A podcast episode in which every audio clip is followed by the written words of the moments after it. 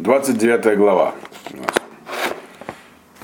Мы там закончили, точнее, Ихескель закончил говорить про Цора, теперь, значит, про Египет. Ну, надо иметь в виду, что как раз вот э, примерно в, эти, в это время, то есть времена, так сказать, но, так сказать, в истории новой Вавилонской империи, которую Навуходнецер основал, собственно, Египет и перестал быть великой державой. Он как бы переставал бы, но тут он перестал. Я, собственно, вот это пророчество Хескера, оно именно про это. Там, э, опять же, из истории, насколько она нам известна, там э, несколько был целый ряд войн между Египтом и Вавилонской империей. То есть империей Навуходоносора. И поначалу Египет пытался вести наступательные действия, там, битву при Каркамыше, то есть пытался остановить распространение Вавилонии, когда этого Ассирии на чужой территории. Надо иметь в виду, что в принципе э, Египет, э, который тогда был, это не совсем граница современного Египта. Египет тысячу лет примерно правил, правил, правил тем, что называется Эфиопией сегодня. Правда, к тому времени уже ей не правила, но она была от него зависима. Вся земля Израиля входила в сферу влияния Египта, в общем, тоже. И он так на восток довольно далеко распространялся. Но вот как раз вот здесь, когда был разрушен храм, примерно в это же время и Египет, как великая держава, закончится. Не, не как самостоятельное государство, а как великая держава. Если помните, во времена второго храма Египет был то под властью, ну, частично под персидским влиянием, потом под властью греков, потом под властью Рима, прямой или непрямой, вот, и так далее. Э, и вообще уже со времен Александра Македонского правила греческая династия Птолемеев. Вот эти примерно события, как бы их начало здесь излагаются. Э, Бешнат, начинаем, 29 глава, Первый посук. Бешнадга Асирит Баасири Бешнаим Асар Лаходыш Альвар Ашем Лемур. Десятый год, 10 числа 12 месяца, нет, наоборот, в Ассирии, 10 числа, 10 год, 10 месяц, 12 э, числа этого 10 месяца, было ко мне, говорит, слово Всевышнего, то есть это вместе Тевит, который мне сказал. Это значит еще перед разрушением храма это пророчество было получено. То есть задолго до разрушения Цура, который э, э, пророчество, которое было изложено в предыдущей главе. Но здесь, в этой главе, у нас вот это 9, здесь не одно пророчество. Здесь изложено несколько событий, связанных с Египтом. Просто здесь наиболее, так сказать, раннее пророчество изложено, то есть которых его до разрушения храма. Вот. А наиболее позднее в конце главы, оно уже было после разрушения Тира. Поэтому хронологически здесь Ехескель их так разместил. Так вот, значит, в какой-то значит, момент он получил такое пророчество. Десятый год, годы считаются, если вы помните, по царствованию последнего царя израильского, Циткияву. Десятый год Циткияву, то есть уже близко к разрушению храма. Что же было за пророчество? Второй посук. Бен Адам сим панехаль паро мелах Мицраем вегинаве алав валь Мицраем кулу. Сын человека обрати лицо свое на фараона, пару царя египетского, и пророчествуя о нем и о всем его Египте. Если вы помните, все пророчества о других народах, которые говорил Ирмиягу и Хескель, и также Ишияву, которого мы не проходили, они все должен несколько вопросов осветить. А именно, э, все они о том, что эти народы будут разрушены, так или иначе, в той или иной степени, в то или иное время. Значит, это должно быть освещено, когда и как это произойдет. И второе, за что, самое главное. Почему? В чем они провинились. Вот. И эта вина должна быть как-то связана с еврейским народом. Вот. Э, собственно, за это они и пострадают. За свои, так сказать, действия по отношению именно еврейского народа. Или точнее, в то время это еще называлось царством Иудеи Израиля. Так вот, сейчас он это и будет рассказывать. Э, Третий посук. Дабер Амарта Коамара Шемалуким. Инейна Алеха Паро, Мелах Мицраем, Атанина Гадоль. Арувец Бетох Йорав, Шарамар Ли Яир, Вани Аситини. Э, говори и скажи. Так сказал Ашем, Бог, вот я, так сказать, выступаю против тебя теперь. То есть э, у меня дошли руки до тебя, фараон, царь египетский. Большой крокодил, он называется здесь большой крокодил, который там лежит где-то посередине своих речек. Ну, речка имеется Еор, это река, и, и, и когда говорится просто Еор, это имеется в виду Нил. Хотя это может быть и другая река. Поскольку там, э, вы знаете, опять же, ну, наверное, все как-то изучали историю древнего мира, хотя бы в школе. Да? Египет, он состоит из верхнего и нижнего Египта. Так? Нижний Египет это дельта, и там много разных рек. Вот. И, собственно, Египет начался с объединения Верхнего и Нижнего Египта, как таковой, как единое царство. Ну, это было задолго до этих событий. Это было еще до исхода из Египта. Вот, так вот, фараон здесь называет его Ашем через Ехескеля большим крокодилом, лежащим среди своих речек, который еще и заявляет этот большой крокодил. И Ли Орва, а не Осетине. Э, это этот самый Нил, то есть река, принадлежит мне, и я себя сам сделал. То есть я являюсь первопричиной самого себя. Это религиозная позиция. Вот. Э, ну, действительно, всегда задавали и в древнем мире, в том числе э, в Греции, тоже вопрос, откуда все взялось. Были разные точки зрения. Одна говорила точка зрения, что ты сотворил, другая, что оно было всегда и так далее. Вот в Египте существовало, вы знаете, там много было разных, в разные периоды. И говорить про Египет вообще сложно. У него очень длинная история. В тот момент, о котором мы сейчас вот говорим, его история уже насчитывала пару тысяч лет. Вот. И они в разные верили, у них были разные боги, очень серьезная такая проработанная система. В частности, одной из их предметов веры был, была вера в большого крокодила, который по улице ходила. Значит, имеется в виду, что э, ну, поскольку источником существования является Нил, собственно, мы, у нас солнечный год 360, 365 дней, потому что таков цикл разлива Нила. Мы посчитали это первыми раз 365 дней он разливался. То есть вся жизнь была связана с Нилом. В Ниле, как известно, водится, может, не знаю, как сейчас, но вообще водилось много крокодилов, аллигаторов. Значит, они верили в то, что есть там. И, собственно, они этим Нилом владели. Там еще и другие животные водились, но крокодилы самые главные и опасные. Они верили в то, что есть один большой главный крокодил там, которому подчиняются все остальные крокодилы, но более того, он владеет, он как бы, его королевство это Нил, он господствует над Нилом. Значит, и, и он является первопричиной. Вот Нил, он непонятная вещь. Вот это течет вода, кругом пустыня. Вокруг Египта находятся абсолютно пустынные земли, где ничего не растет. И тут посередине течет такая вода, который раз в 365 дней разливается и орошает все вокруг, за счет этого они живут и выживают, и размножаются и создают великую цивилизацию. Ну вот. Кто-то это все сделал.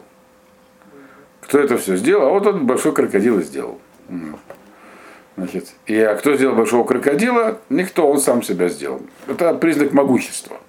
Сам себя сделал, значит, он такой могущество, что он сам себя сделал. Ну ладно, сделал он себя. Вообще весь фараон, фараон, он э, э, как бы тоже считал себя таким большим крокодилом, то, что говорит про него Хескель. То, что не верить в крокодила в Ниле, это одно, но сам фараон считал себя таким же могущественным, как крокодил этот. То есть он себя с ним сравнивал. Крокодил в Ниле, а он на берегу, значит, главный. Примерно такая здесь аллегория. И вот, собственно говоря, это и ставится ему в вину, что он себя считает Богом. Вот. Мы э, помним, что то же самое было сказано по поводу э, Нагида Цора, правителя Цора, который тот из-за большого богатства стал думать, что он супермогущественный, прям как Бог. У фараона было, было, для этого даже больше оснований. И вот, значит, он такой большой крокодил, который считает, что сам себя сделал. Как тот крокодил, которого они верили.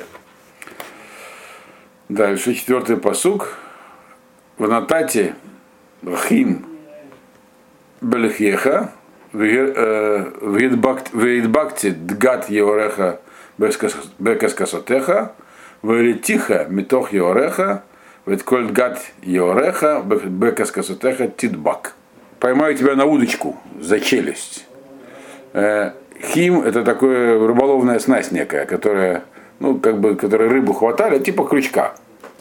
Я точно не знаю, как они ловили рыбу в Древнем Египте, но что-то такое типа крючка это было, вот, который, который можно было, в, который впивался в, ну, как у нас крючки, ну, вот, наших удочках побольше, э, в рыбу и вытаскивал, можно вытащить ее на, наружу. Так вот, говорит, я тебя вытащу, э, так сказать, оттуда, из Иора, и к тебе прилипнут все рыбы, которые у тебя там в твоей речке, они к твоей чешуе прилипнут. И я вытащу тебя из твоей, из твоей реки и всех рыб, которые в твоей реке, которые к твоей чешуе прилипнут. Так здесь сказано. Что здесь вообще имеется в виду? И какая может быть чешуя у крокодила? Вот. Э, крокодил, насколько мне известно, он не чешуйчатый, у него такая кожа толстая, из которой сумочки дамские делают. Э, то есть имеется в виду, что фараон здесь который сам себя, он сам себя сравнивал, так сказать, с жителем Нила главным. Он говорит, ты такой житель Нила, так, как, вот, которого можно поймать. То есть ты там под Нилом здесь имеется в виду весь его Египет. То есть его территория. Как вот э, крокодил, с которым он себя сам сравнивал, живет в воде, так и он, фараон, его место Египет. И как вот э, водоплавающее всякое можно из воды вытащить, так и фараона можно вытащить из его среды обитания. И здесь ему говорит Ашем, что я тебя вытащу оттуда, из Египта. Э, и вместе с тобой вытащу я оттуда всех твоих прихлебателей, то есть всех, кто там рядом у тебя, твоих подданных. Значит, куда вытащу, пока не говорит. Но уже они все вместе с тобой оттуда вылезут. То есть, другими словами, здесь говорится про какое-то событие. Ведь э, все эти пророчества, их сказали про Египет, они говорят про конкретные события, которые либо произошли, либо произойдут. В основном произойдут. Которые приведут к падению Египта. Э, то есть про войны. Египет падет в результате завоеваний. И он будет неоднократно разгромлен э, вавилонянами. Вот. Собственно, это приведет к его падению. И эти разгромы начались не с того, что они, Навуходоносор пришел в Египет только на 27-й год своего правления. Это последнее пророчество в этой главе будет про это. А до этого египтяне пытались сами идти воевать неоднократно. Два или три раза они ходили в битву Каркамыши, пытаясь остановить вавилонян на дальних поступах к Египту, но, в общем, на границе своей сферы влияния, своей империи. И были каждый разбиты, разгромлены в той или иной степени. Вот. Ну вот, кому интересно, посмотрите битву при Каркамыше как-нибудь там Википедии. Увидите, что это. Значит, э, но э, вот именно это, про это здесь и говорится, что я тебя в начале, тебя, то есть начале, начало твоего падения будет начнется с того, что ты будешь вылезать из своего, из своего, из своей среды, из Египта, как рыба из воды и, весь, и висит с собой свою армию. Вот все эти рыбки, которые к тебе прилипают, это твоя, так сказать, армия и зависимые народы. От него зависели многие народы, в том числе все, кто жил на Ближнем Востоке до реки Фрат, то есть это те же самые манитяне, медианитяне и так далее. Э, и царство Иудея тоже. Вот. вот это все его, так сказать, рыбка, которая к нему прилипает. Они вместе с тобой, я их вытащу. То есть сначала начнется с того, что ты будешь пытаться, так сказать, выходить из своей среды, идти воевать, попросту ходить на войну с Вавилоном и терпеть поражение. Дальше. Пятый посук у нас дальше. Ванаташтиха гамидбара, отхавает кольд гад йореха, альпнея садети поль, лота асеф, лолоти кабец, лехаяда арец, шамаем, Э, Нататиха Леахла. Вот это значит, результат твоих военных экспедиций какие будут. Я тебя там оставлю в пустыне, то есть как бы из воды вытянут тебя в неприличную тебе среду, среду в, в пустыню. Тебя и всех твоих рыбешек из твоей речки. В поле там вы упадете, значит, не соберетесь обратно, как рыбка в стайку имеется в виду, и не вернетесь. Э, дикие животные этой земли и птицы небесные, вот им я вам отдам вас пищу. То есть здесь говорит, что вот военные экспедиции будут неудачными попросту. Потерпите поражение, армия там несет большие потери. Вот. Дальше. Но это только начало. Вот. Теперь надо объяснить, за что это все. Вообще, за что. Мы помним, одна из последних экспедиций, которую предпринял фараон тогдашний, это попытка его выйти на помощь э, осажденному Иерусалиму, когда Навуходнецер садил, которая была быстро пресечена Навуходнецером. Шестой посук. Воеду коль швей Мицраем, киане Ашем, Ян Гютам, Мишенет Канел и Бейт Исраэль. И узнают все жители Египта, что я Бог. То есть вот эти ваши поражения, они будут всем видно, что не случайными, не случайные. И за что это вам тоже все поймут? Потому что вы были соломенной, соломенной тростью для дома Израиля. Что значит соломенная трость? Имеется в виду трость сама по себе, это имеется в виду такая э, камышовая такая, такая палка из тростника для дома Израиля. Если, если эта палка, она может иметь э, двоякую функцию. Как, э, так сказать, дубинка боевая, так и то, на что опирается человек. Э, в любом случае, она сделана из тростника. Кане написано. То есть не выдерживает ни, ей не ударишь никого, как оружие не годится. И опираться на невозможно, потому что какой-то тростник вес может выдержать. То есть вы были такой, попросту, вы были ненадежной опорой для Израиля. То есть имеется в виду, ведь Египет все время пытался держать э, для, написано для дома Израиля, для еврейского народа. Но государство уже на тот момент было, ну, до этого было государство Израиль. То есть Египет все время пытался держать Израиль, а потом Иудею в сфере своих интересов, обещая помощь поддержку. А ведь репутация этого Египта была еще с давних, с давних времен очень серьезная, поэтому мы помним в книге Ирмиягу, собственно говоря, на, на Египет очень полагалась, полагалась дворцовая партия в Ирмиягу. К чему это привело, мы тоже знаем. Ирмиягу говорил не полагаться. Вот. Так вот, вот вы были такой ненадежной опорой для Израиля. То есть вы провоцировали все, говорю, мы вам поможем, вам поможем, а помочь вы ничем не могли. Вы как бы не располагали ни ресурсами, ни желанием помогать. То есть вы были такой обманчивой опорой. Вот за это вы будете наказаны. Это наказание для Египта. Вот. Э, и дальше это объясняется, вот эта вот э, аллегория по поводу тросточки этой, или дубинки. Э, седьмой посук. Бетавсам бе бакав тироц убаката лагем коль катев бишана малеха тишавер вегематта лагем коль матнаем. Значит, когда тебя, они как эту дубинку или палку брали в руку, хватали тебя, э, выкофав, то ты как бы в руке их ломалась, и их же их самих и ранило. То есть, когда тебя пытались использовать как оружие, как дубину боевую, то ты это такая ненадежная такая э, э, палочка, что она тут же ломалась и впивалась в руку того, кто ее пытался использовать. То есть от, от Египта не то, что никакой помощи не было, только одни неприятности получается, когда пытались использовать Египет как военный фактор евреев. Вот. А когда э, это колькатев, то есть она тебе только хуже делала, впивалась в тебя. А, а когда пытались опереться на тебя, то есть использовать как э, фактор внешнеполитических так, переговоров, как угрозу, вот придет Египет, мы с ним договоримся, так. То ты говоришь, ты шабер, ты-то ломалась. То есть, как бы опираясь на тебя как на палку, как на то, что, ну, на, на трость, которая опирается, чтобы ходить. Так ты, говорит, ломалась. И человек, когда оказался в неустойчивом положении даже на своих ногах. То есть, если человек идет без палки, так, то он сбалансирован. У него центр тяжести находится посередине тела, между ног как бы. Когда он опирается на палку, то у него центр тяжести смещается в сторону этой палки, между ним и палкой, правильно? Если палку эту убрать, то он падает, падает если не сбалансируется. Вот так же, говорит, было и с тобой. Когда тебя пытались опереться, то ты, говорит, ломалась.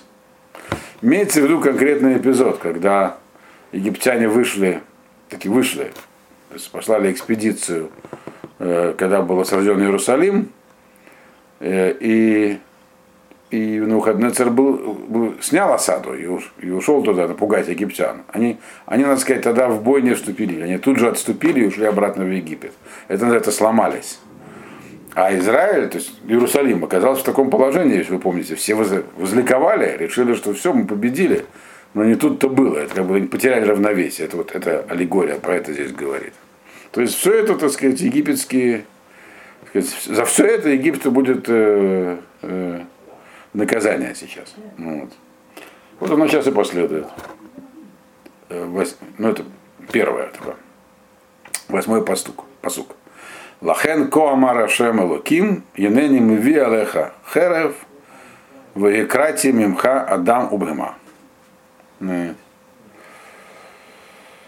Значит, поэтому, говорит, так сказал Ашем, вот я пошлю, значит, пошлю на тебя меч и уничтожу у тебя людей и животных. Пока еще не говорится про какое-то всеобъемлющее разрешение. Некое поражение, то есть одна из войн, которых не потерпят поражения, но уже у тебя там где-то в Египте. Вот. Значит, да, э, дальше, девятый посук.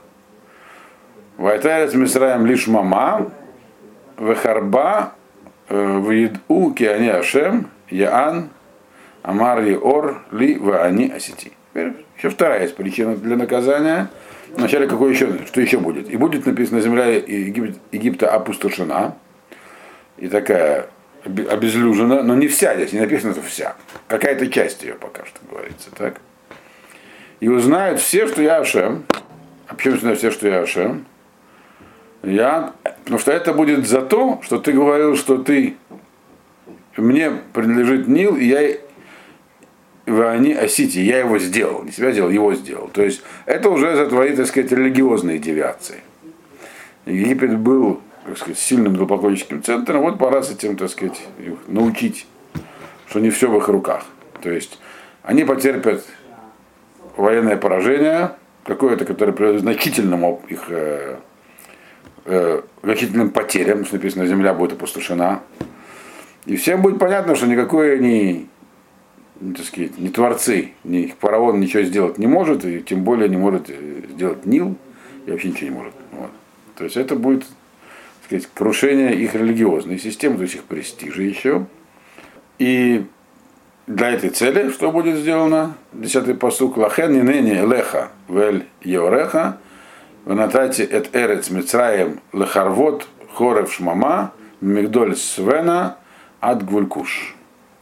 Здесь уже говорится про какое-то большое завоевание, которое будет э, такое уже не просто какие-то там края земли, а вообще на всю землю распространится звание. Это последний поход, ну, имеется в виду, который будет упомянут в конце конкретно, последний поход на выходные против Египта, который будет через 27 лет после разрушения, то есть после основания Вавилонской империи, то есть это через 10 лет после разрушения храма. Вот. Да, поэтому я, говорит, как бы разрушу тебя и все твои реки, и вся земля египетская будет в развалинах, таких развалинах везде. То есть имеется в виду вся земля, имеется в виду хоров шмама. И в городах, и в полях. То есть все будет разрушено, и даны границы, откуда, откуда, откуда будут эти разрушения. Мимигдаль Свене, Вад Гвулькуш. От башни Свена, это где-то на севере Египта, точно неизвестно, я не нашел где, до границы э, с Эфиопией то есть Куш. Куш это Эфиопия или Судан, в общем, эти земли, южнее, которые находятся южнее Египта. Вот. А, то есть все разрушение затронет вот эти земли, то есть это практически весь Египет.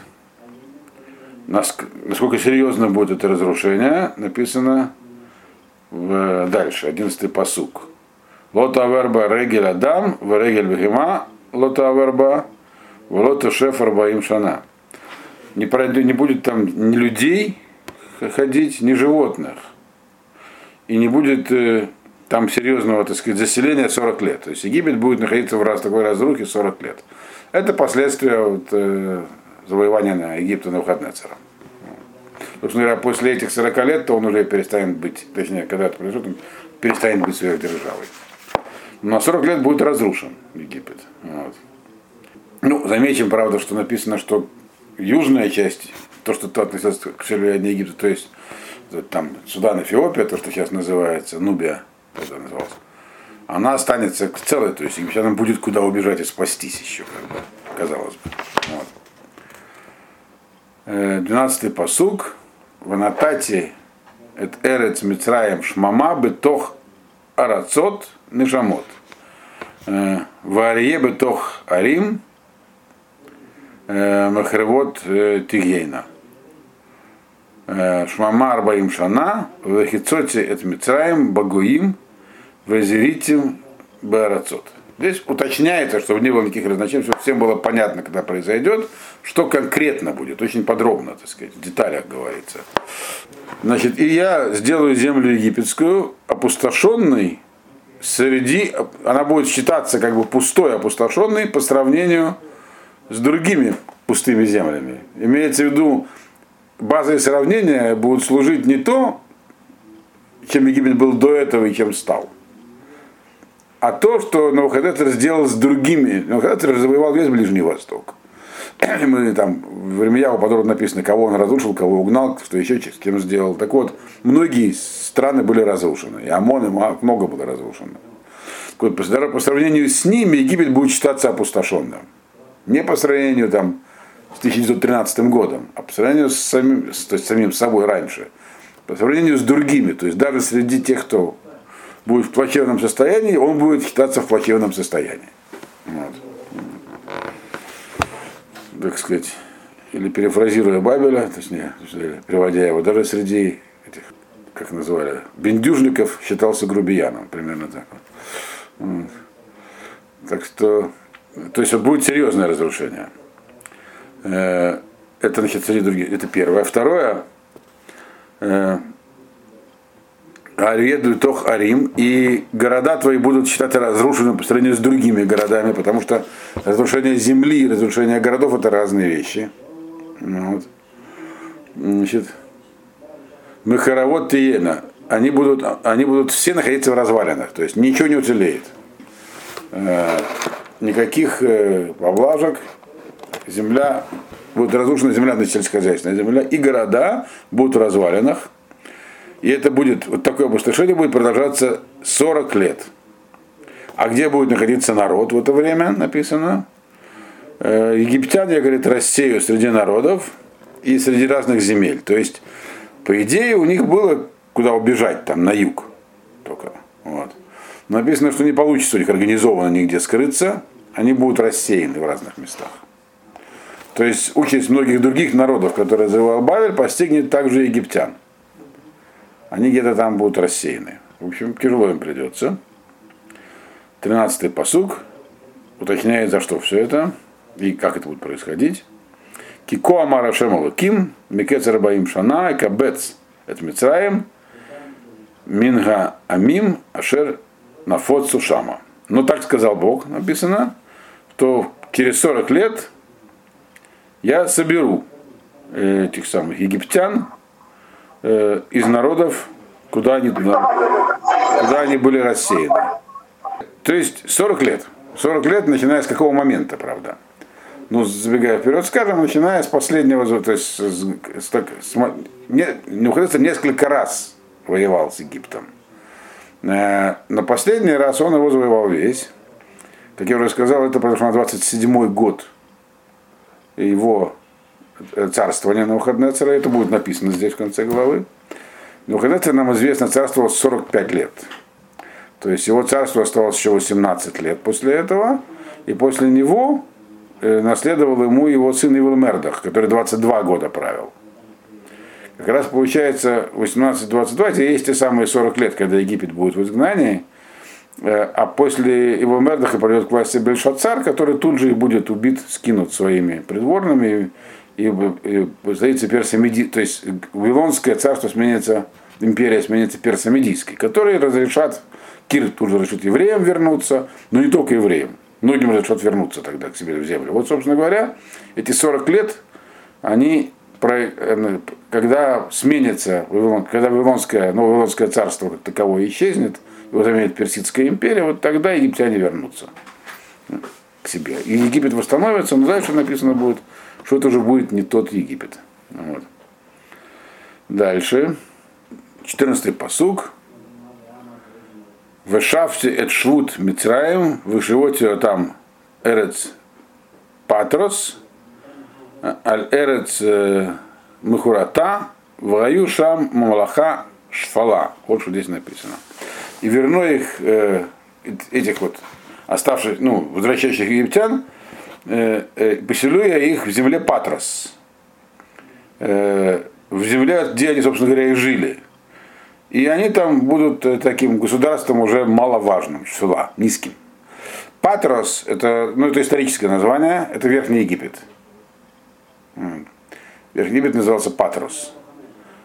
Я еще раз, я вам уже говорил, так, Египет это из верхнего и нижнего, поэтому у фараона была корона, это в школе проходили еще. Такая двойная там, как бы такая, круглая с пупырышком. Потому что две соединенных короны верхнего и нижнего Египта. Вот. Э, так вот, Патрос это то, что изначально был Египет, только распространился, это Верхний Египет. Вот. вот там я вас поселю, где вы, собственно, и жили, и будете вы таким, таким маловажным государством. Собственно говоря, оставшаяся часть древней истории, Египет таким и был. Он был, конечно, в чем-то важным, но тем, что много хлеба производил. А так, в общем-то, сверхдержавы он больше не был. То, что здесь и написано. Вот. Дальше. 15-й посуг. Минамалахот тиеш фала, волотит насе от алагоим, в иматим левилти рдот багоим. И тут интересно, когда это про Египет, каждый раз есть уточнение конкретно, что имеется в виду. Вот здесь тоже уточнение, что значит ты будешь маловажным государством. А вот что. Среди государств будешь маловажным. Вот. То есть э, немаловажно по сравнению с тем, что ты было раньше. А среди тех, кто при тебе будут, те, кто будет существовать там в твое время, Египет, по сравнению с теми, кто будет его соседями, потеряет, так сказать, свой статус. Он станет маловажным по сравнению с ними. А это очень трудно себе представить. Как сейчас сказать, что Америка будет как бы менее значительной, чем Мексика. Понимаете? Ну, как бы, вот, примерно так же. Но это то, что продается с Египтом написано и не сможешь ты больше гордиться перед народами. Египтяне, кроме того, что они были большой государственной силой, они еще были, были колоссальным престижем. Это было как бы центр цивилизации. Так вот, больше нечем будет гордиться вам. Я тебя уменьшу, то есть ты потеряешь свой статус, чтобы не сможешь больше править никем народами. То есть Египет, да, все будет такой как бы, у него останутся его там какие-то воспоминания, ритуалы и все такое, но больше никем править не сможет, престиж потеряет и так далее. Это то, что обещается Египту. Значит, и а для чего это надо делать? Только в качестве наказания? Нет, есть еще польза от этого. Это у нас 16-й посуг. Волой от лебейт Исраэль лемифтах маскировон бифнутам ахарейгам. Вейдуки они Ашем И не будете вы больше для дома Израиля, то есть дом Израиля ведь вернется к себе тоже, будет соседом Египта. Вот. Дом Израиля имеется еврейский народ. Вы больше не будете для них опорой. То есть больше на вас полагаться нельзя будет, потому что вы просто не будете выглядеть как опора даже. Вот. Который напоминает о грехе еще к тому же, э, перед ними э, бифны, э, биф, когда, когда обращаются к ней, точнее к ней.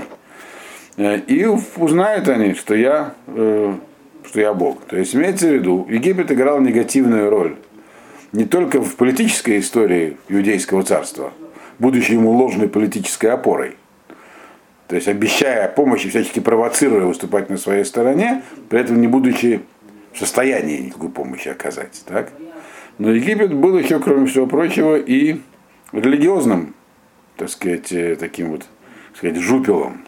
Все-таки он был страной очень, как я сказали, высокой преобладающей культуры.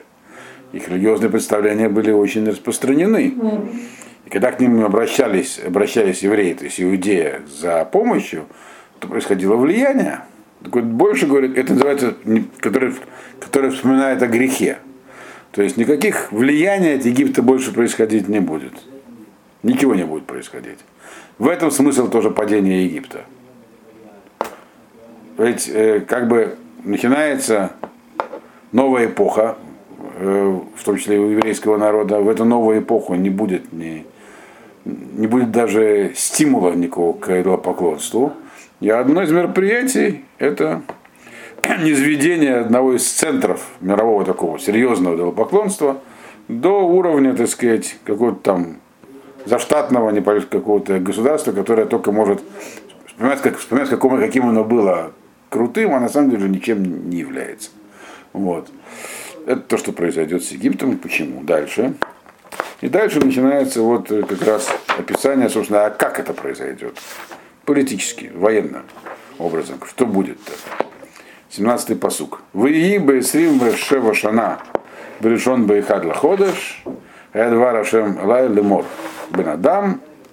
Сейчас. Э, и было, значит, на 27-й год э, решен Баихад Лаходыш, значит, в первый месяц, первого числа первого месяца, то есть первого Ниссана, 27 год, 27 год здесь имеется в виду не считается, это, это, это 27 год, здесь считается не от власти, не вот как обычно считает Ехескель, от воцарения Циткияву, последнего царя, а от 27 год Вавилонской империи, вот, образование от того, как новая Вавилонская империя, когда Навуходнецер пришел к власти.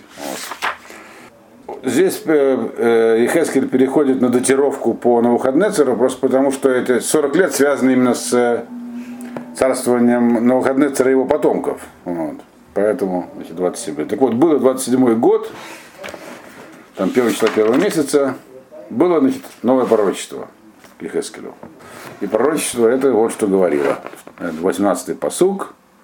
Бен Адам, Наухадрецер, Мелех Бавель, Рейвид, Эдхейло, Авада Гдола Эль Цор, Коль Рош Мукрах, Коль Катеф Мерута, Висахар Ло Аяло, Улехейло Мицор, Аля вода, вода Значит, вот, значит, ну, пророк говорит, Скажу следующую вещь. Навуходнецер, кстати, он, ну, здесь иногда Навуходнецер, Навуходнецер, потому что на самом деле по-вавилонски можно и так, и так прочесть. Вот. Царь Бавеля, он э, свою, так сказать, армию очень сильно напряг тяжелой работой, когда осаждал Цор. Ну, про Цор была предыдущая глава. Там, говорят, у всех людей там волосы на голове повылазили и плечи ободрались. То есть они там таскали камни, насадные орудия. Вот. А награды, говорят, никто не, не получил за это. Его армия тоже ничего не получила от осады Цора. За всю работу, которую сделали. То есть мы видим, что к 27 году э, царство Нахаднецера, то есть где-то уже 10 лет после завершения храма прошло, э, Цор уже был в этот момент взят. То есть то, что говорилось до этого про Цор, к этому моменту совершилось. Но Цор, при осаде Цора, она, получается, на Навуходнецер ничего не завоевал. То есть, в чем стоит награда армии царя? В том, что они захватывают там что-то, добычу. А Цор, как мы читали пророчество, его там волной накрыло, то есть его как бы наводнением снесло. То есть им ничего не досталось. Вот. Но работа была проделана, но Навуходнецер, он э, тоже выполнял, так сказать, волю Всевышнего, разрушает Цор.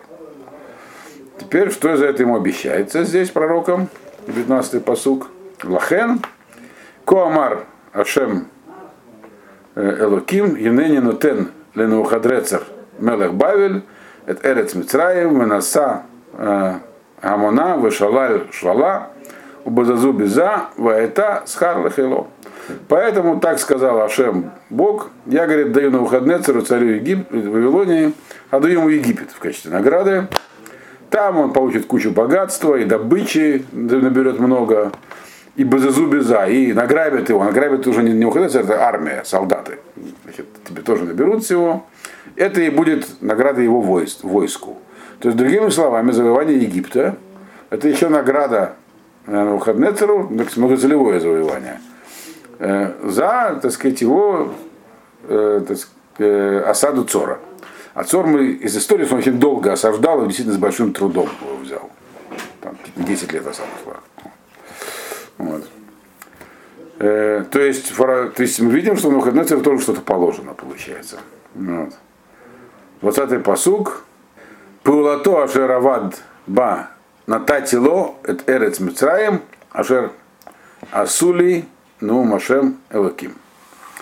Вот за эту работу, которую он делал, значит, даю ему э, я землю Египта, э, это работа, которую сделали для меня они, сказал Ашем. То есть здесь Ашем как бы говорит, пророчество прямое говорит, что разрушение Цора это не просто военный поход на Навуходнецера, это осуществление пророчества.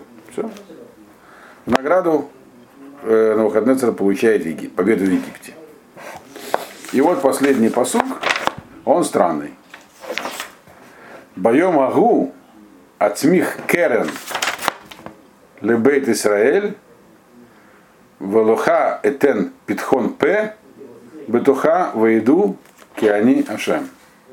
Э, в этот день я выращу некий росток для дома Израиля, и тебе я дам важную роль в этом, среди этого, и узнают, что я Бог.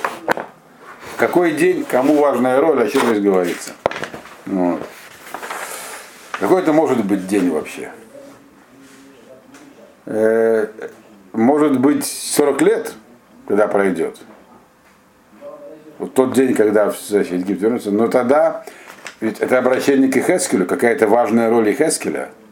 Хескель умрет еще при Навуходнецере, он не доживет до его потомков. Есть разные интересные версии, в чем, о чем здесь вообще говорится. Мальби ему сказал следующую вещь. Он говорил, что имеется в виду э, э, после победы над э, Цором Египтом Навуходнецер как раз и устроил известное представление в долине Дура. Но это все описано в книге Даниэля. И книги Даниэля мы проходили, но, правда, никто из вас, наверное, не участвовал в этих занятиях. Это было давным-давно. Но оно в интернете оно висит, э, аудиолекции по Даниэлю. Коротко напоминаю, значит, там э, Ханецер установил после этих побед, он установил в долине Дура, такая долина есть в Вавилоне, э, статую большую, золотую, которой надо было кланяться. Это было его олицетворение его. Почему он поставил золотую статую эту? Потому что он во сне видел эту статую из разных металлов, там золото, серебро, медь, железо с глиной. И Даниэль ему объяснил, что золото это, это, может, это он, может быть, но царство пройдет, сменится серебром, э, это персомедийское, потом будет медь Греция, потом железо Рим. И это неминуемо. А он решил обмануть, так сказать. Он сказал, хорошо, а я сделаю свою статую целиком из золота. И такую церемонию по всему государству, там все было хорошо очень организовано. Должны были все одновременно, так сказать, поклониться, заявить верность. Это была государственная церемония, не религиозная. Ханани, Мишель Азария, три, так сказать, соратника Даниэля, отказались в ней участвовать, за что были брошены в горящий там огонь, и оттуда вышли невредимыми. Это вот событие, которое произошло, это тот самый Бьем Агу. Оно связано с завоеванием, с Цором и с Египтом, потому что это как раз было после, Нуханецер решил устроить после того, как такие победы одержал. То есть он уже, говоря, его войны на этом закончились. Больше ему воевать было не с кем. Поэтому занялся, так сказать, увековечением, укреплением своей власти. Вот. И, а что такое тогда у тебя будет некое важное событие там, и узнаешь, что я все, что я Бог. Дело в том, что Ехескель в тот момент уже был, уже функционировал, но он не участвовал в этой церемонии. А чем он занимался? Это будет написано дальше в книге Хескеля. Э, в этот, в этот год, в это время, в той же долине Дура, так называется долина большая, он как раз эти кости оживил. Пророчество долины сухих костей. Оно есть в книге Хескеля, мы до него дойдем. Которая долина, э, когда, ну, кто не знает, что это такое, узнаете потом, но в общем это важное событие которая описывает процесс Геулы, возвращения, Израиля, возвращения народа Израиля в землю Израиля, когда придет время. То есть это то, что здесь написано, говорит, что вот эти вот события, которые произойдут, разгром Цора, разгром Египта, они э, приведут к тому, так, что возвеличится каким-то образом Израиль. Как он возвеличится? Ханания, Мишаэль и Азария. После этого Навуходнецар вообще стал и в Персидской империи э, сложилось особое отношение к евреям после этого. Вот. Вы знаете, что после возвращения из Вавилонского плена евреи жили где? В Персидской империи. Не было Вавилонского государства, была Персидская империя. И фактически до Александра Македонского нам не очень известно, что там вообще было. Э, то есть Иудея была под властью Персидской империи, там было самоуправление коллегиальное, Гдола, и не было ни войн, ни беспорядков. В это время создавалась как раз, э, узаканивалась литература еврейская, кодификация. Так вот жили после этого евреи. Это вот, это называется здесь ростком, который я произношу для Израиля. То есть события, которые произошли после того, как консолидировалась империя, они привели к этому вот, начало как бы возрождения такого духовного произошло. И Хескель в этом участвовал, то, что здесь написано.